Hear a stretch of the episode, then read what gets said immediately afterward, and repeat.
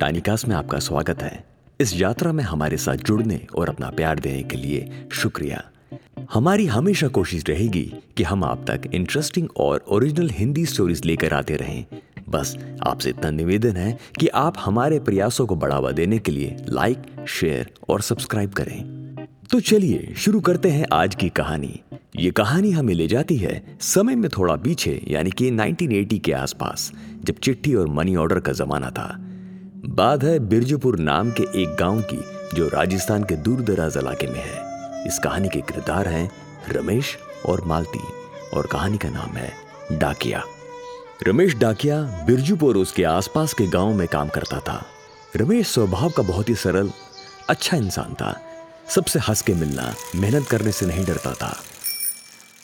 उसकी कोशिश यही रहती कि जिन जिन लोगों के मनी ऑर्डर या चिट्ठी लेके वो निकले, उनकी खबर पहुँचाने के साथ साथ उनका हाल चाल पूछना, सलाह देना, ये सब वो अपने काम का हिस्सा मानता था। सब लोग रमेश को बहुत अच्छे से जानते थे और कई लोगों को इंतज़ार रहता था कि कब रमेश टाकिया आएगा और कोई समाचार लाएगा।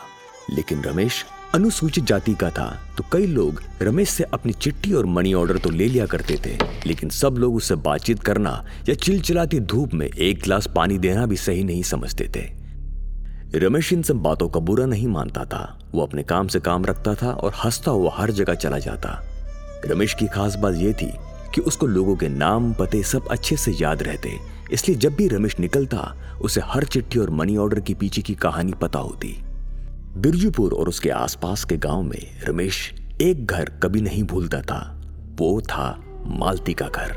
मालती गजेंद्र की पत्नी थी और अपने सास ससुर के साथ बिरजूपुर के बाहर ही रहती थी।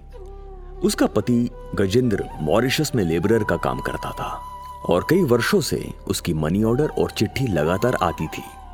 मालती स्वभाव की बहुत अच्छी थी। जब भी रमेश गजेंद्र की चिट्ठी या मनी ऑर्डर लेकर आता मालती हमेशा पानी या छाछ देती और रमेश वहीं पंद्रह बीस मिनट बाहर बैठ जाता। थकान मिटाने के लिए कई कई किलोमीटर पैदल या साइकिल पर चलना आसान नहीं था, पर रमेश का घर के बाहर ऐसे बैठना मालती के सास ससुर को पसंद नहीं था। वो अपना गुस्सा ज़ाहिर करते, घर के अंदर से ताने मार के बोल देते कि अनुसूचित जाति का है, उससे ज़्यादा बात मत क्या करो।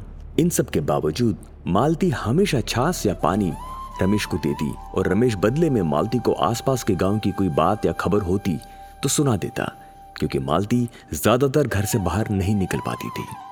रमेश शादीशुदा नहीं था, लेकिन वो हमेशा सोचता कि अगर मेरी पत्नी होती तो वो बिल्कुल मालती जैसी होती।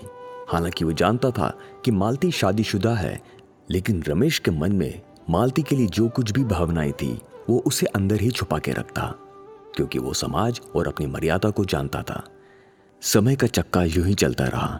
जब भी रमेश मालदी के गाँव से निकलता, वो अपनी कोशिश करता एक बार मालदी के घर के बाहर से निकले।